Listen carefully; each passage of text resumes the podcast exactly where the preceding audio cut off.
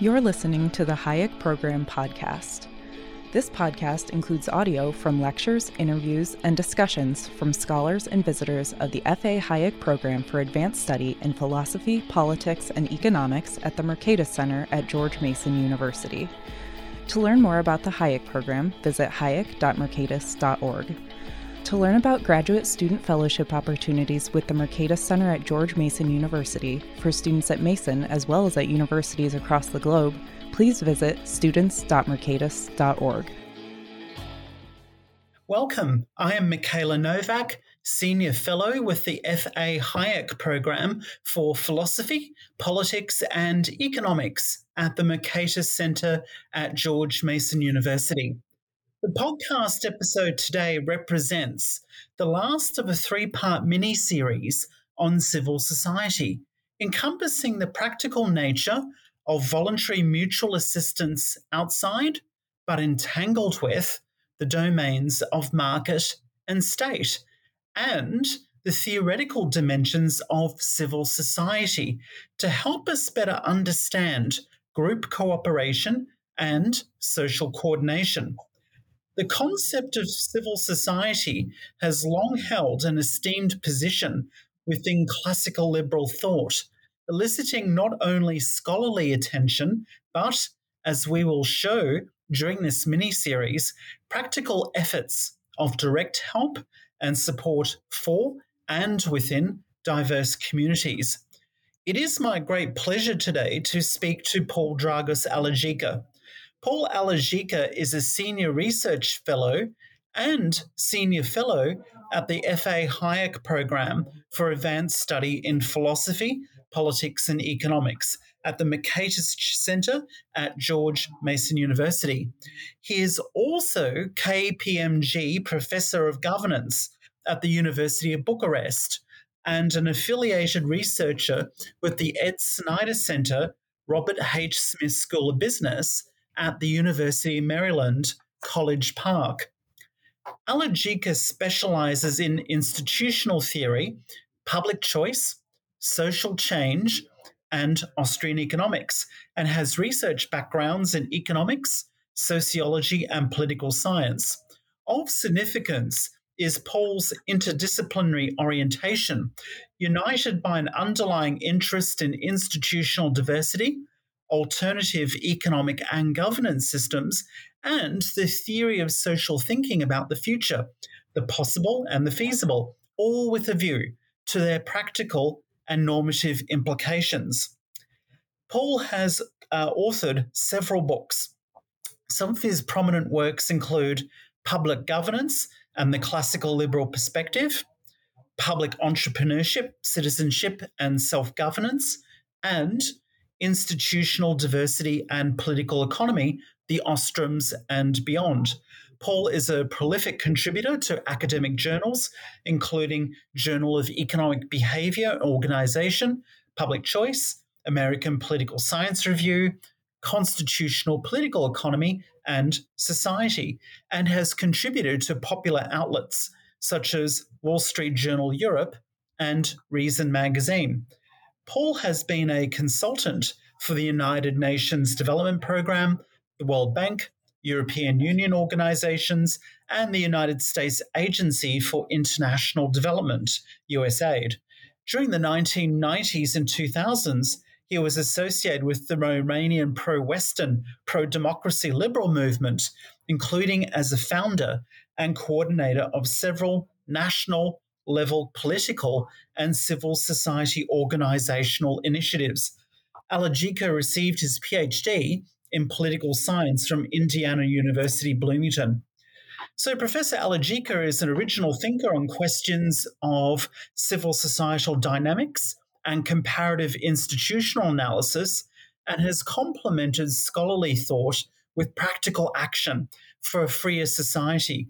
His latest book with Simona Pedra, entitled The Institutionalization of Indoctrination, is testimony to the first rate caliber of his intellectual insights and productivity. Paul, it is a great pleasure to have you on this mini series edition about civil society. Welcome to the Hayek Program podcast. Thank you, Mikhail. I really appreciate uh, the opportunity to engage in this conversation uh, with you. Thank you very much. So we'll uh, start off with uh, some uh, sort of background illumination for listeners. So the first question I have for you is what instigated your own interest in civil society and its diverse organizational forms? Were there any noteworthy experiences, insights, or knowledge gained through your life and career that inspired you to engage in in depth studies of non-profits and other alternatives to for profit organizational forms?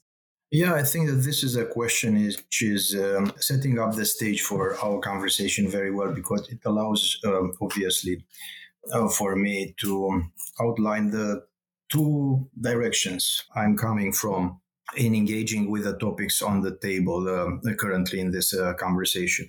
I'm going to start with the first one, which is uh, a purely intellectual academic nature. I had the chance to work, um, as we'll talk later in our conversation, with two of the most preeminent scholars dealing with issues related to the neither markets nor state sector. And um, I'm talking here about Elinor Ostrom, Nobel Prize uh, in uh, Economics, the first actually woman got um, Nobel Prize in Economics, and Vincent Ostrom at Indiana University Bloomington. So I was there a student. And part of being trained in that tradition was supposed to look at institutional diversity. Institutional diversity, which means organizational forms and social forms of association, which are different from the market and different from the state. Uh, so sooner or later, you start to explore, and exploring this variety, you start to look at um, what is called voluntary sector, or the third sector, or the non-profit sector, uh, and um, obviously you start to understand better the distinctions between the various facets of this uh, phenomenon. And obviously, one of the ways in which uh, this very complex uh, uh, heterogeneous actually set of social phenomena uh, is known. Uh, so one of the concepts used is civil society. So this is the, so to speak, intellectual context or academic context, or even may say the career context. The second one is that uh, I am originally from Eastern Europe. This is a Romanian accent. So I grew up during the communist regime. Uh, and uh, I was involved in various uh, ways in the transition from communism. And I had firsthand the opportunity to be involved in what actually later was called in the 90s the civil society sector in the 80s in Eastern Europe. And I understood from inside, so to speak, the relationship between a totalitarian regime and the nature of the civil society, voluntary association, or anyway, intermediate associations between the individual and the, the state, in this case, the totalitarian state. And also, I had the opportunity to understand by being directly involved in the growth of a post communist transformation of the society and what again broadly defined is called civil society had an important role so when you put these things, things together, uh, you understand that uh, I uh, I was in a sense destined to in, get involved in the more substantive analytical uh, effort to better understand the nature of uh, civil society and the variety of institutional organizational forms that we are associating with it. Yes, so there's uh, essentially a, a, very sort of practical uh, orientation and also the theoretical orientation which you gleaned from Elinor and Vincent Ostrom, which provided you with a, a very unique sort of blending, really, of uh, the practical and intellectual. So uh, thank you uh, very much. So from that, I would want to ask to what extent have the key tenets of classical liberalism, including that of free association, as well as voluntaristic forms of collective action to resolve social problems, or of mainline economics, which keeps to the same commitments as philosophical liberalism. How have all of these things motivated your own work?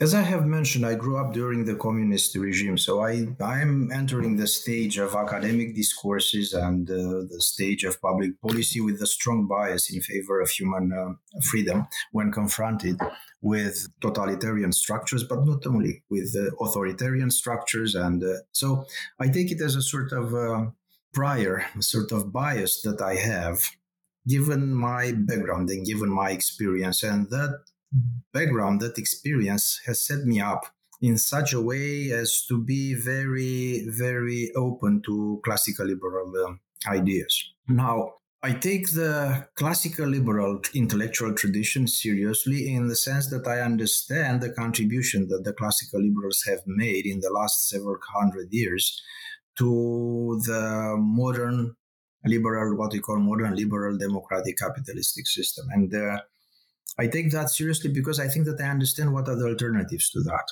So this is uh, one important um, way in which I uh, think that I connect the things that I am doing and even my understanding, as you have mentioned, of the third sector, the voluntary sector, of the civil society. I connect it with the classical liberal tradition, and I'm sure that we'll have the chance to talk more about that. Uh, as we advance in our conversation, there is a second reason. I mean, I mentioned to you uh, past oriented reason. My background, the history of the classical liberal ideas, and and uh, and uh, the ways in which I think, given my priors, that they are important for governance systems and public policy. Uh, so the second reason is future oriented. I see a lot of challenges currently emerging precisely on uh, in the area in which we thought that uh, actually things were settled, which means human freedom and uh, the new technological, the new governance, the new institutional, cultural, political, geopolitical trends, I don't think that they are um, favorable so much uh, to the principles that we associate with classical liberals. But let's forget about classical liberals, Let's forget about labels. We're talking here about basic um, human freedoms. So, and I think that we have to engage again with the classical liberal um, tradition in order to be able to recalibrate our approaches to these challenges. We need to rethink our understanding of the classical liberal tradition in the context of the 21st century. So, this is another source which is motivating me to think on these lines. And in this context, the third sector, the social, civil society, the voluntary sector, the non-profit sector, the institutional diversity between markets and states is extremely important, I think, in the larger scheme of things. Uh, it's very important in the ways we are going to respond to these future challenges. I, I mean, I say in future challenges, but actually there are contemporary current challenges which are unfolding as we speak. Yes, I, I definitely uh, happen to agree with those uh, sentiments and some of the uh, the key issues about uh, comparative institutional analysis as it pertains to a comparison of uh, civil societies and within different political systems is one issue we'll address later on, and also the the very important questions about uh, sort of freedom for civil societal action in, in the future. So um, so now we'll turn to thinking about some of the, the, the key theoretical principles which underpin contemporary understandings of civil society. And key among those is a concept you're very familiar with, and that is of polycentricity. So, could you be able to please explain for our listeners the concept of polycentricity, which certainly represents an esteemed concept and indeed value within the classical liberal philosophical firmament? How do polycentric structures of human activity underpin a robust civil society? Uh, this is, uh, um, in the context of our conversation, this is a step, uh, as you have mentioned, in the direction of um, better conceptualizing um, the classical liberal tradition. And obviously, this is part of our uh, attempt to recalibrate that classical liberal tradition to the current challenges. Now, there are many ways in which we could elaborate the concept of polycentricity, some of them rather technical in the literature, but I would like to make a reference to something which is well known, which is the concept of checks and balances, or the concept of countervailing powers, or the concept uh, of uh, separation of powers. So these are concepts which are coming from the classical liberal tradition, and they are operational ways of solving social dilemmas regarding the concentration of power and the capabilities that um, human societies, individuals, communities have to counter and create countervailing systems in which power is checked with power, ambition with ambition. So polycentricity is a more, let's say, 20th century, 21st century way of reframing in a more, uh, let's say, updated technical terms, the basic initial insights of the classical liberal uh, tradition. It's easier to create spaces for human freedom if there is no huge concentration of power in a system.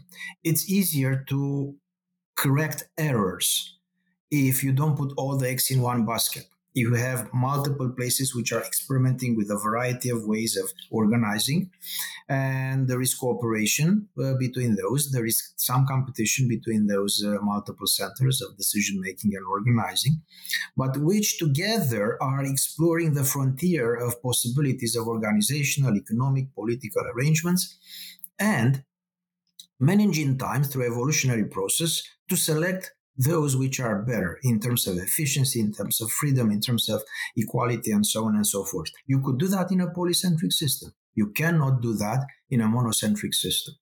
Also, and give you an, an, another example. When you have one single monocentric structure, let's say a very, very hierarchical, centralized national state, you have only one budget, and that budget is distributed to all the communities for all kind of public goods and services that those communities may want to have uh, financed.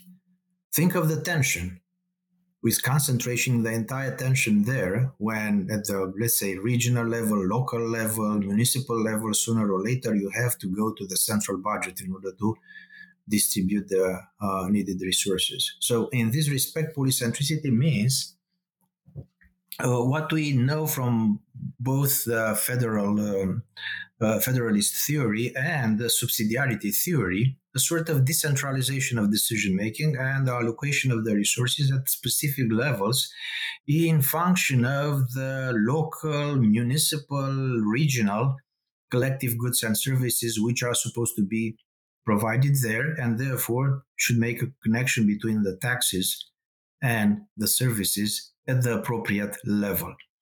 But even beyond the fiscal or financial aspects, we have to think at the very idea of diffusing social conflict and competition, as opposed to com- uh, uh to, to, to, to concentrate everything around one budget at one level at the center. We disperse that and we diffuse the tensions by making a clearer and then more straight correlation between the level where the taxes are collected and the, the kind of public goods and services which are produced, distributed, and uh, consumed. So, this is another example of the ways we think in terms of polycentricity, but you could see that this is again an idea which we know from federalist and subsidiarity literature decentralization literature. So there is a continuity between polycentricity and the new theories of polycentricity and the traditions of separation of power, checks and balances, and the, the classical liberal tradition that you have mentioned earlier.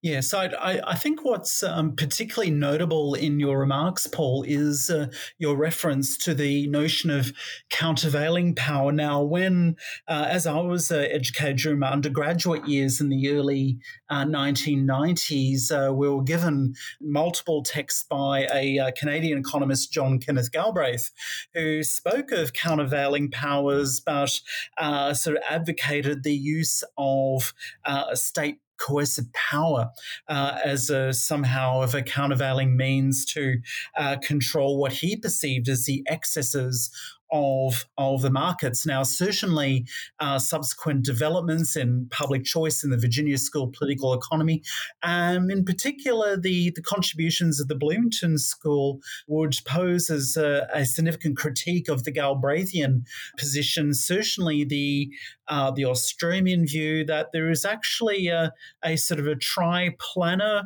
uh, sort of ecology within uh, civil society. There's not only markets and states involved, but there's also civil society. But going even further in the, the in a polycentric spirit, that um, the, these uh, you know triplanar entities are, are actually uh, uh, housing multiple uh, organizations, a rich ecology within, which really does emphasize the, the distributed uh, modes of influence, decision making, and ultimately power, which I think is the real value, especially provided by the by the Ostroms and by mainline political economy in general. Yes, yes, yes, uh, uh, absolutely. Um, just one um, one reference to Galbraith and the idea of countervailing power coming from the state. The polycentricity literature and the Ostroms do not oppose that idea. In some circumstances, it is necessary that the powers of the state to count be a countervailing power to either the powers of other states or to powers of, uh, let's say, uh, factors from the private sector. It might be the case, but those cases, they shouldn't be assumed by definition. Uh, to give you an example, so about this very interesting situation regarding the nature of the state power.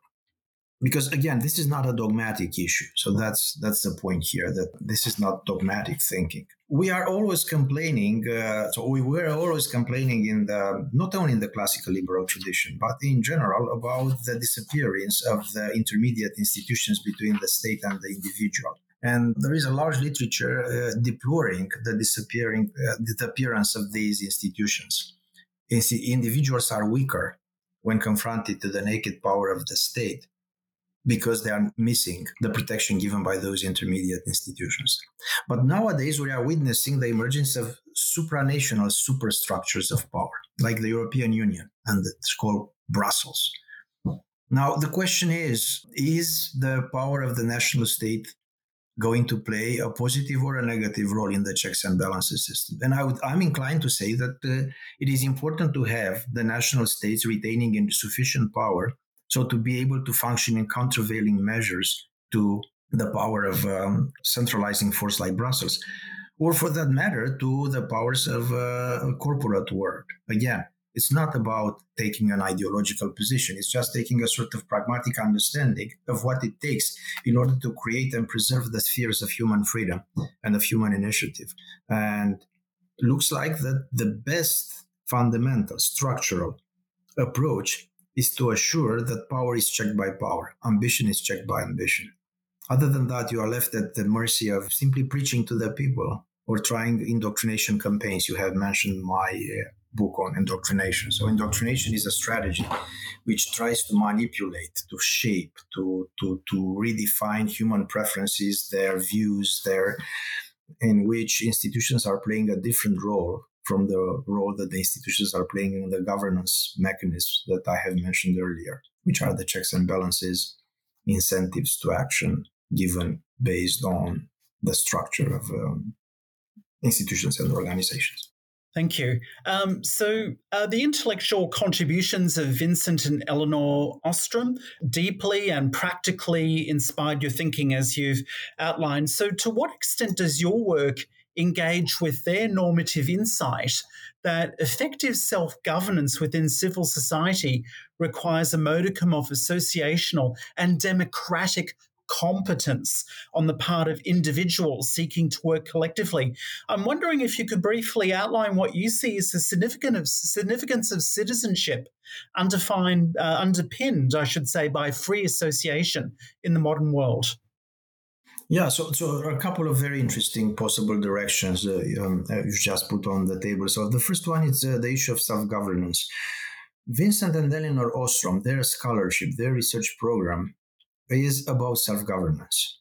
So this is what has motivated their research. And usually people know Elinor Ostrom's work from the work uh, on governing the commons. And many people are missing actually that governing the commons is just one branch of a so to speak, tree. And the roots of that tree, which is the research program, are um, actually related to precisely this issue self governance. Are people able to create structures of governance in which they could generate what we call maybe democracy but again it's not the label is important but the properties of those governance systems and the ostroms were in search of the properties of the governance systems in which individuals as sovereigns, citizen sovereign, could self govern their affairs. So this is where, and, and this is how they come at one point, or more precisely, Elinor Ostrom comes at one point in her career to focus on the commons, so governing the commons, governance of the commons. The idea being that mainstream literature was predicating based on some more game theoretical models that people are unable to solve the commons dilemma or dilemmas. And uh, Ostrom has demonstrated that actually people are able to do that kind of thing. So it was a demonstration of a self governance potential in a situation of social dilemma, the commons or common pool resources, as a contribution to a long demonstration of uh, the idea that self governance uh, is possible. Now, what is the role of citizenship or of the citizen? First of all, obviously, because it is about the citizen, it's about the sovereign of the system. And we could talk about the normative individualist idea, which is behind this entire approach and behind the classical liberal tradition, which says that in the end, the governance systems should be derived from the preferences, the views, right, of the and the values of the individual citizens. So it's an interesting proposition, obviously, that the individuals are able to create their own structures of governance to self-impose rules and and and um, and laws on their own behavior. And but the idea is again that the citizen is central. The citizen has a sovereign, the ultimate source of legitimacy, authority, and decision making in the system. But again, in this type of approach, you're looking at the institutional structure all kind of institutional structures uh, connected by various principles. We have discussed about the checks and balances because it's so central to the concept of polycentricity. So you have an institutional ar- uh, architecture. Institutional architecture may be seen as a social technology, sophisticated social technology for coordinating people, solving collective action problems, dilemmas, uh, and so on and so forth. The question is are people able to operate those sophisticated machines, do they need a sort of competence in order to do that? And this is where the discussion about citizenship and uh, and civics uh, enters the, the, the conversation, because the Ostrom's idea and in general the classical liberal idea was that you need some capabilities. Let's call them virtues or ability to ha- operate some uh, operational codes of those institutions so there is a little bit of a tension in this tradition whether or not those institutions should be thought as being functional just based on the pure self preserving interests of the individuals, or they need some additional virtues. But I think that things are pretty clear that you need some additional virtues or some additional competence in order to operate those institutions. So this is where your question of uh, citizenship and uh, of civics and the capability of people to understand the nature of those institutions and to understand how things should be operated within those institutions uh, becomes very important.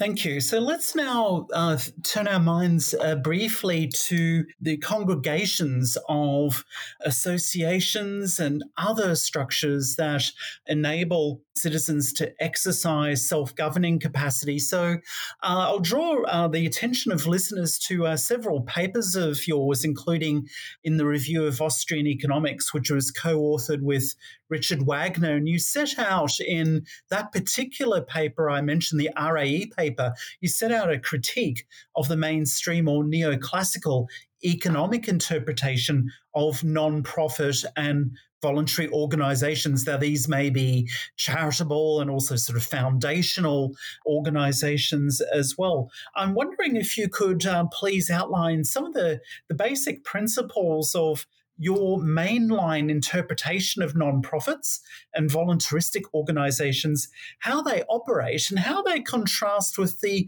the mainstream or the neoclassical view, which maintains I think, an analytical habit of identifying so called non-profit failures everywhere and always.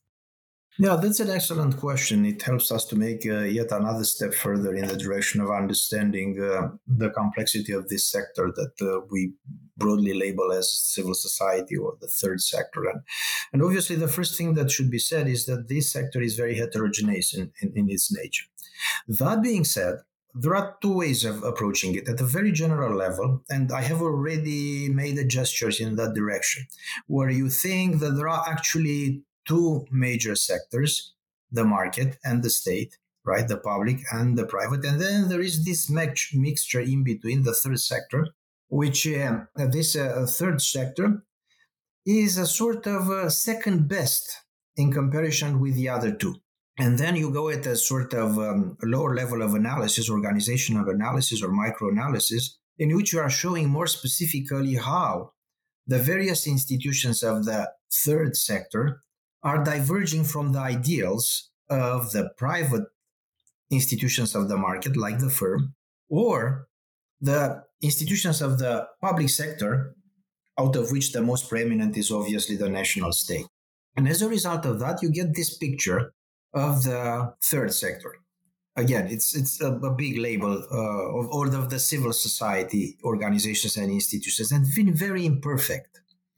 They are always, as I have mentioned, second best uh, uh, ways of organizing things, which could be organized better by the state or by the private firms but that is not happening for some reason, and therefore we have to settle with this very imperfect way of doing things.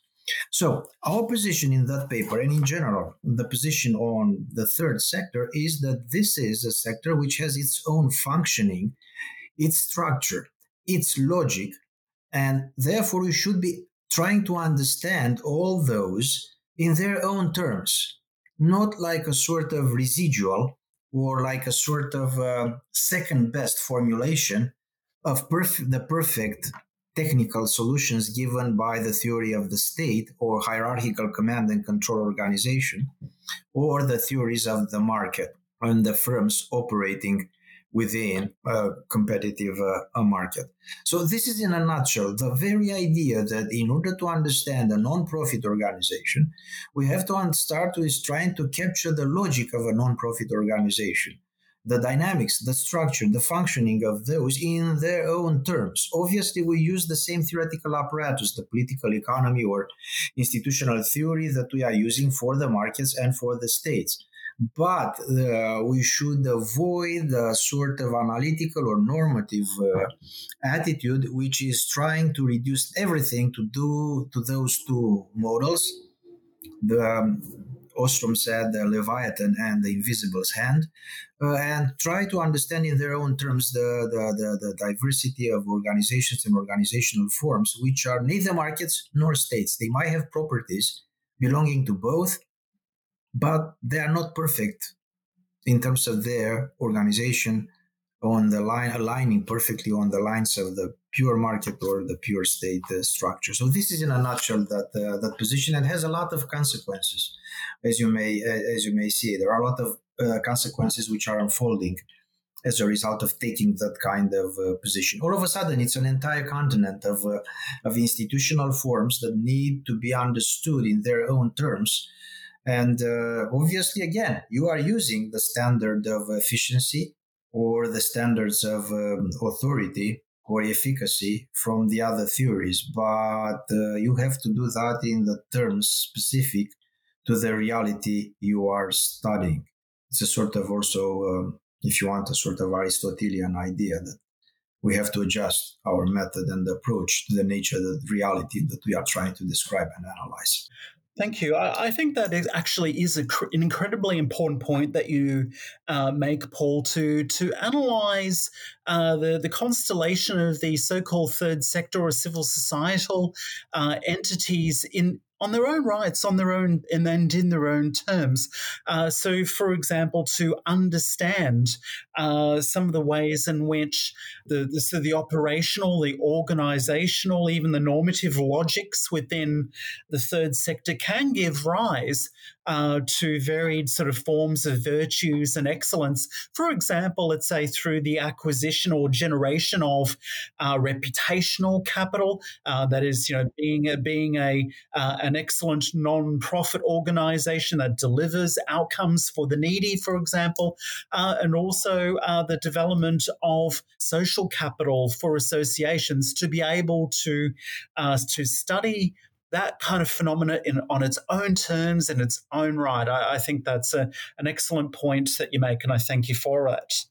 So let's turn uh, now to of another topical area that is sort of subject to your more sort of recent research investigations, and that is uh, situating civil society, uh, the polycentric order at large, within a diverse and changing world. So uh, this emphasis of your research agenda, at least as I read it, on the importance of value heterogeneity and diversity more broadly seems actually quite crucial towards uh, garnering a better understanding of the extraordinary depth of social dynamism that we experience today. Now, this dynamism is valorized in some quarters, it's heavily critiqued in others, but nonetheless, putting those aside, for a mainline political economist, for someone like you versed in the Bloomington School of Political Economy in particular, why is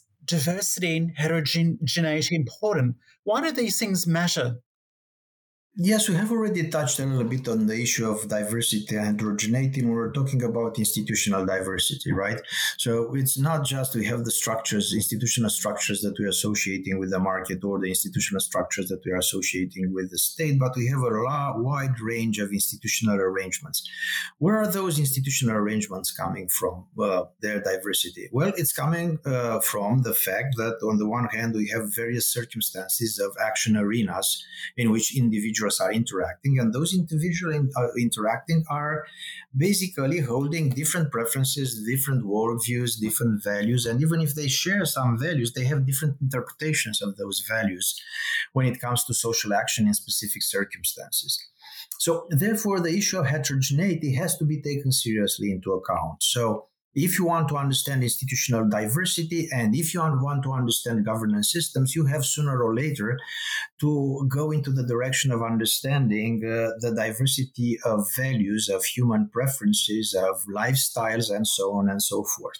So it's in a sense a requirement of the social reality that we have to deal with. Now, that social reality happens to change very fast under, own, under our own eyes and initially, we're associating those changes with the idea of globalization and an increasing homogenization at the global level. And indeed, on some, on, on some aspects, we could see a convergence. But on many other aspects, we see actually divergence and the emergence of new cleavages and more cleavages and more complex cleavages. When you add into that mix the technological revolution, which is creating new types of forms of uh, new types of organizational forms, new types of communities, and it's basically creating new cleavages. You realize that actually we need to respond in a much more sophisticated way, in a much more knowledgeable way to precisely this problem, this problem of heterogeneity, which is exploding under own eyes, and it's doing that in uh, ways in which they're undermining the governance structures that uh, we have in place from periods stabilized in equilibrium from relative equilibrium from previous uh, periods in which those challenges were not that big. So we have national communities which are were not so heterogeneous in terms of of, of culture, ethnicity, religion, and so on and so uh, forth. So it is a way to respond the current challenges. Taking heterogeneity seriously, it's it's a way to respond to the current challenges. Indeed, and again, I'm going to the indoctrination and uh, one way of responding to this is let's increase more the propaganda, or maybe under the label of education, something on the similar lines, and try to align and put people more on the same page. Obviously, you need to have some overlapping consensus in order to have a governance system. But I think that too much is expected from the uh, from the overlapping consensus of people, and this is a huge risk currently. I think that we have to consider more seriously alternative governance systems which are not predicated on the idea of a consensus, right?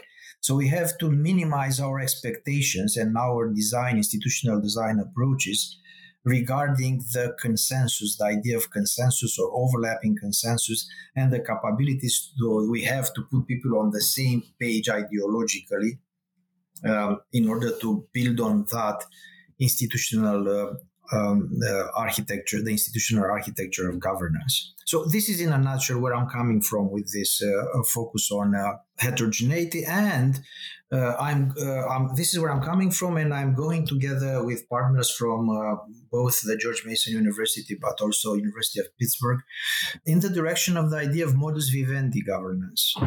Live and let live. So rediscover that actually, in order to have a liberal democratic system, uh, one of the prerequisites, one of the foundations is to agree to disagree in a peaceful way, to return back to, to the wisdom gained by the initial classical liberals who, after 100 or so years of uh, religious uh, wars in Western Europe, have decided that actually live and let live is the sole way to get out of uh, the vicious cycle of conflict generated by profound divergences of worldviews, religious views in this uh, in this case. So this is where I'm coming from with this. This is where I am, and the direction that we, I'm going to is uh, together with the, um, uh, a number of uh, our colleagues, um, which is the direction of uh, modus vivendi governance systems and the redefinition of the idea of modus vivendi governance in the new circumstances, technological, global, demographic, cultural of the 21st century. Thus, uh, an emphasis on peaceability in a diverse world, uh, not relying on uh, sort of formal institutions as a as a panacea or a singular solution, but relying upon a range of uh, of virtues, modus vivendi, toleration, uh, as as a key for um, better understanding and uh, living better together. I, I think these are, uh, are very profound virtues and uh, much commendation for the research efforts that you're undergoing in collaboration with GMU and uh, University of Pittsburgh. So the, the conventional wisdom, be as it may, suggests that American and other uh, Western societies are increasingly becoming fractured resulting from, let's say, political polarization and similar instantiations of identity based groupthink, for example, or even uh, tribalistic ethics. So, academics and popular commentators have certainly advanced their own proposals to moderate uh, political discourses and activity. Now, in addition to the emphasis on modus vivendi on liberal virtues, do you actually see any value whatsoever in the reinvigoration of certain informal institutions and procedures that might align with classical liberal philosophical commitments. So, for example, federalism or direct, democracy, for example. Do you see any value in those measures in helping to negotiate um, some of the perceived tensions of diversity? And, and uh, if so, how? Oh, absolutely. And I think that we have already touched on this issue when we're talking about polycentricity. Polycentricity is a shorthand for talking about governance, institutional solutions to these challenges. And now you mentioned federalism. Federalism is a subspecies or a way of talking about polycentric systems, or the other way around, if you want to, again we are not uh, getting so much stuck on labels. What we want to understand are the properties of institutional arrangements and their functioning. Um, also, direct democracy. We're talking about uh, the relationship between taxes and the level that taxes are collected and the level where the public goods and services are produced. Obviously, there is another way of saying when you say direct democracy that those should be way way more tighter connected. So these are institutional principles institutional designs governance principles that one has to take into account. And obviously actually this is the kind of approach that i'm suggesting. The other approach is the ideological one which is i think i'm afraid the one which is dominant currently which is to to to, to simply consider that everything is a result of fake news, of uh, propaganda, of manipulation of uh, people preferences, that only if we get things right in terms of the news cycle or whatever else uh, uh, we want to label as uh, as the flow of information and their interpretation, things uh, would be uh, uh, solved miraculously.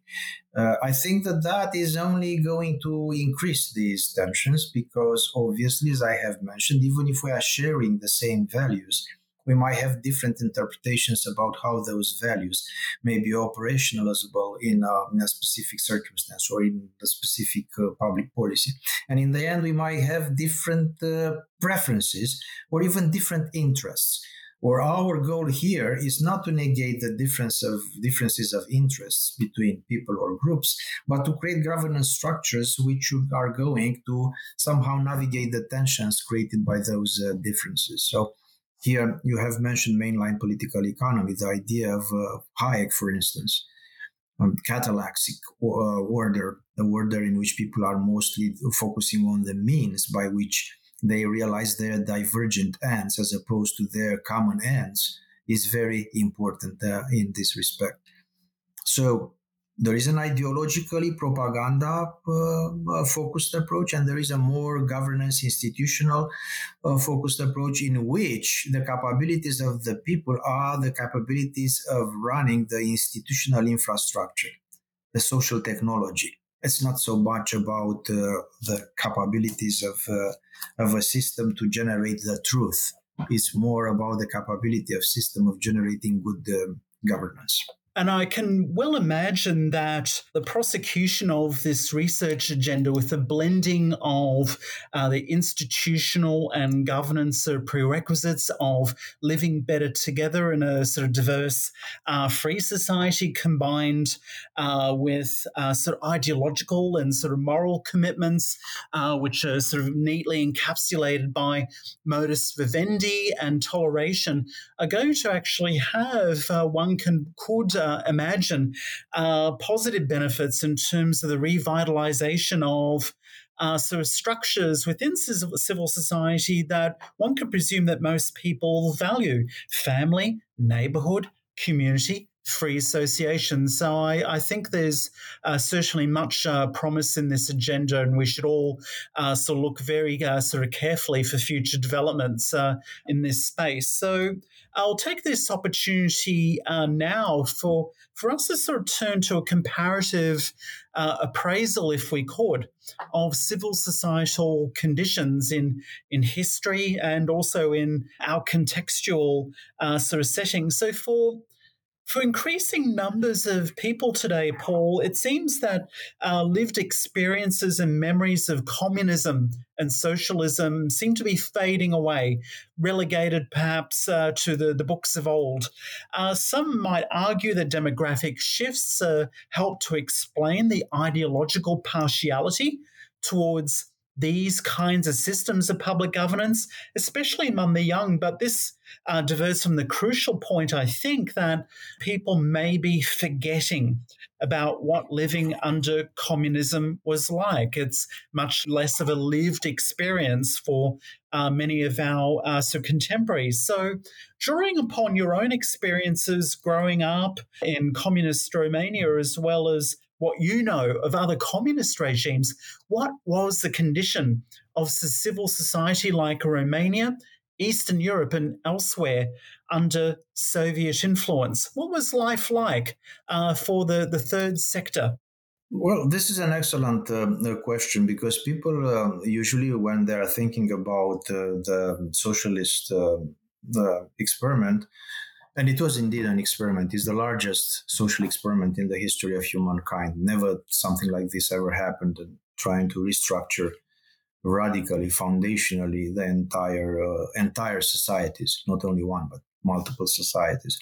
Well, people were thinking about the economy and about the market economy, and they are well aware of the fact that uh, once you press, you push the structures of human exchange and cooperation which are associating with the market uh, or the human's propensity to exchange uh, things to barter uh, when you are pressing that with the formal institutions and the power of the state, those institutions will be re-emerging in different areas like the black economy or the gray economy or the shadow economy, things like that.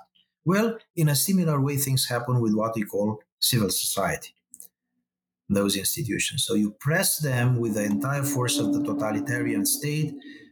They do not disappear, but uh, uh, their functions, their structures reemerge somewhere underground or in different shapes or forms.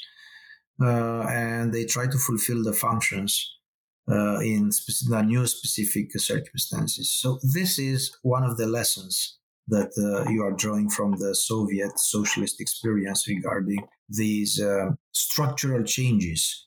Right, they're very important. They're, as the gray economy or the black economy, the exchange is taking place in the shadow of the socialist state, outside of the formal structure of the economy were extremely important. In a similar way, these relationships were foundational, fundamental for um, for the preservation of the society and of the individual degrees of freedom in uh, so in, in communism and in socialism.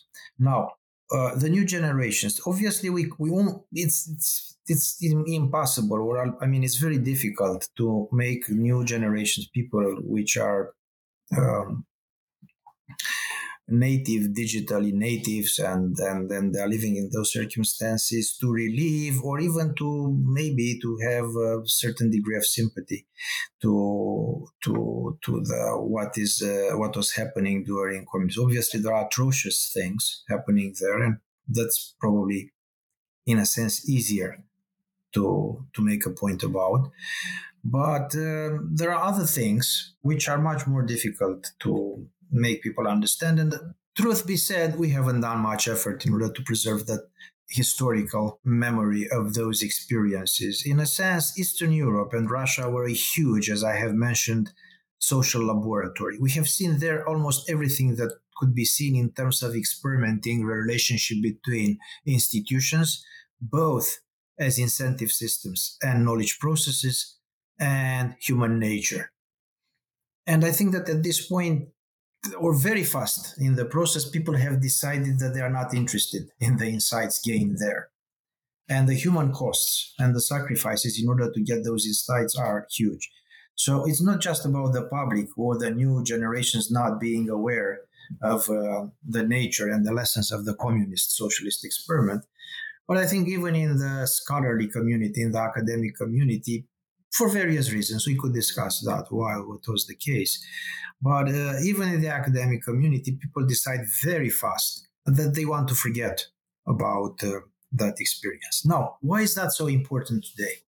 That is very important today because we are confronted, due to the technological developments, with uh, a situation in which looks like new forms of totalitarian governance structures are becoming increasingly possible due to the technological um, innovation. So, a lot of what we consider to be liberating when it comes to information technology and its applications or implications for governance or organizational forms seems to be, at least at the same time, if not even more, a source, a potential source of new arrangements which are based on surveillance and control. We can see that at work in various parts of the world.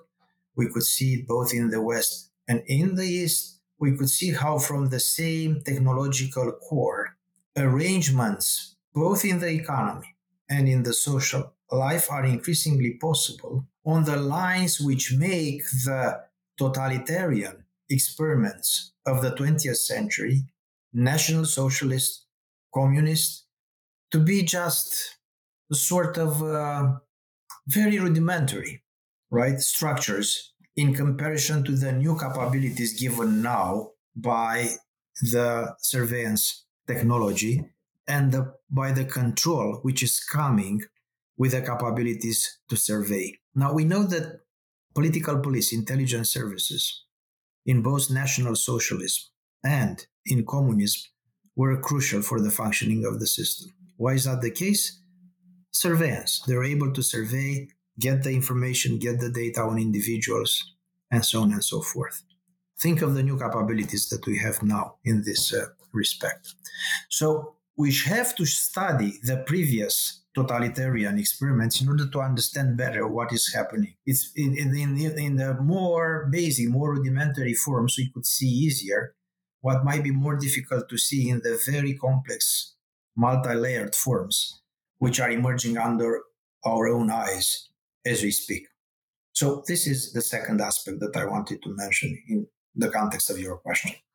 No, thank thank you very much. I mean, there's certainly uh, discussions, if not implementations, in certain parts of the world with respect to uh, so so-called social credit systems and central bank digital uh, sort of currencies. These seem to, uh, at least in my reading, to be uh, so new wave technological instantiations of processes that have long been held in play, as aptly uh, described, for example, by James C. Scott, his book Seeing Like a State, where uh, essentially there is a fundamental political interest in categorizing uh, the population, making it legible, uh, making so, social life monitorable, and and so I I, I would behove um, you know those scholars and practitioners of civil society to uh, to play close regard to these technological sort of developments uh, in the air and you know potentially sort of becoming a part of our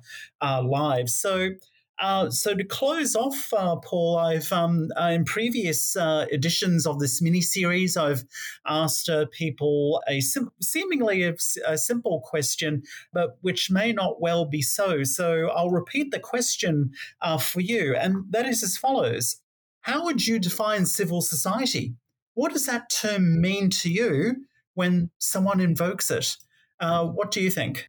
Well, you know very well that this is a very tricky question. When you're asking somebody who has been studying from various angles, there are all kind of definitions are coming to my mind. Some of them are technical, some of them are on the supply side, some of them on the demand side, some of them which are sort of residual of, of, of the definitions of the state and of the market. The other way around, there is a way of defining the market and the state as residuals of the core, social core of the civil society. But if I have to draw a line, I'm in my mind, civil society is associated with the potentialities for freedom.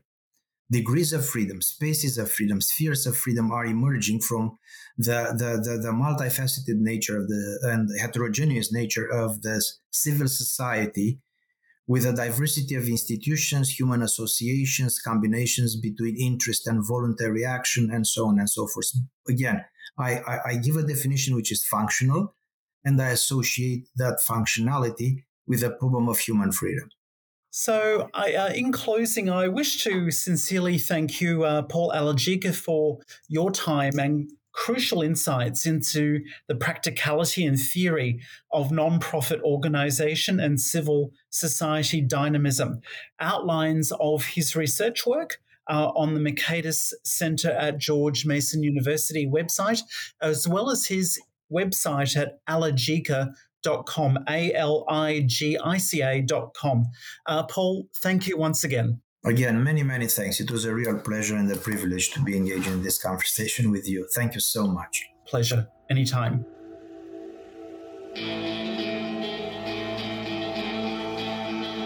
Thank you for listening to the Hayek Program podcast.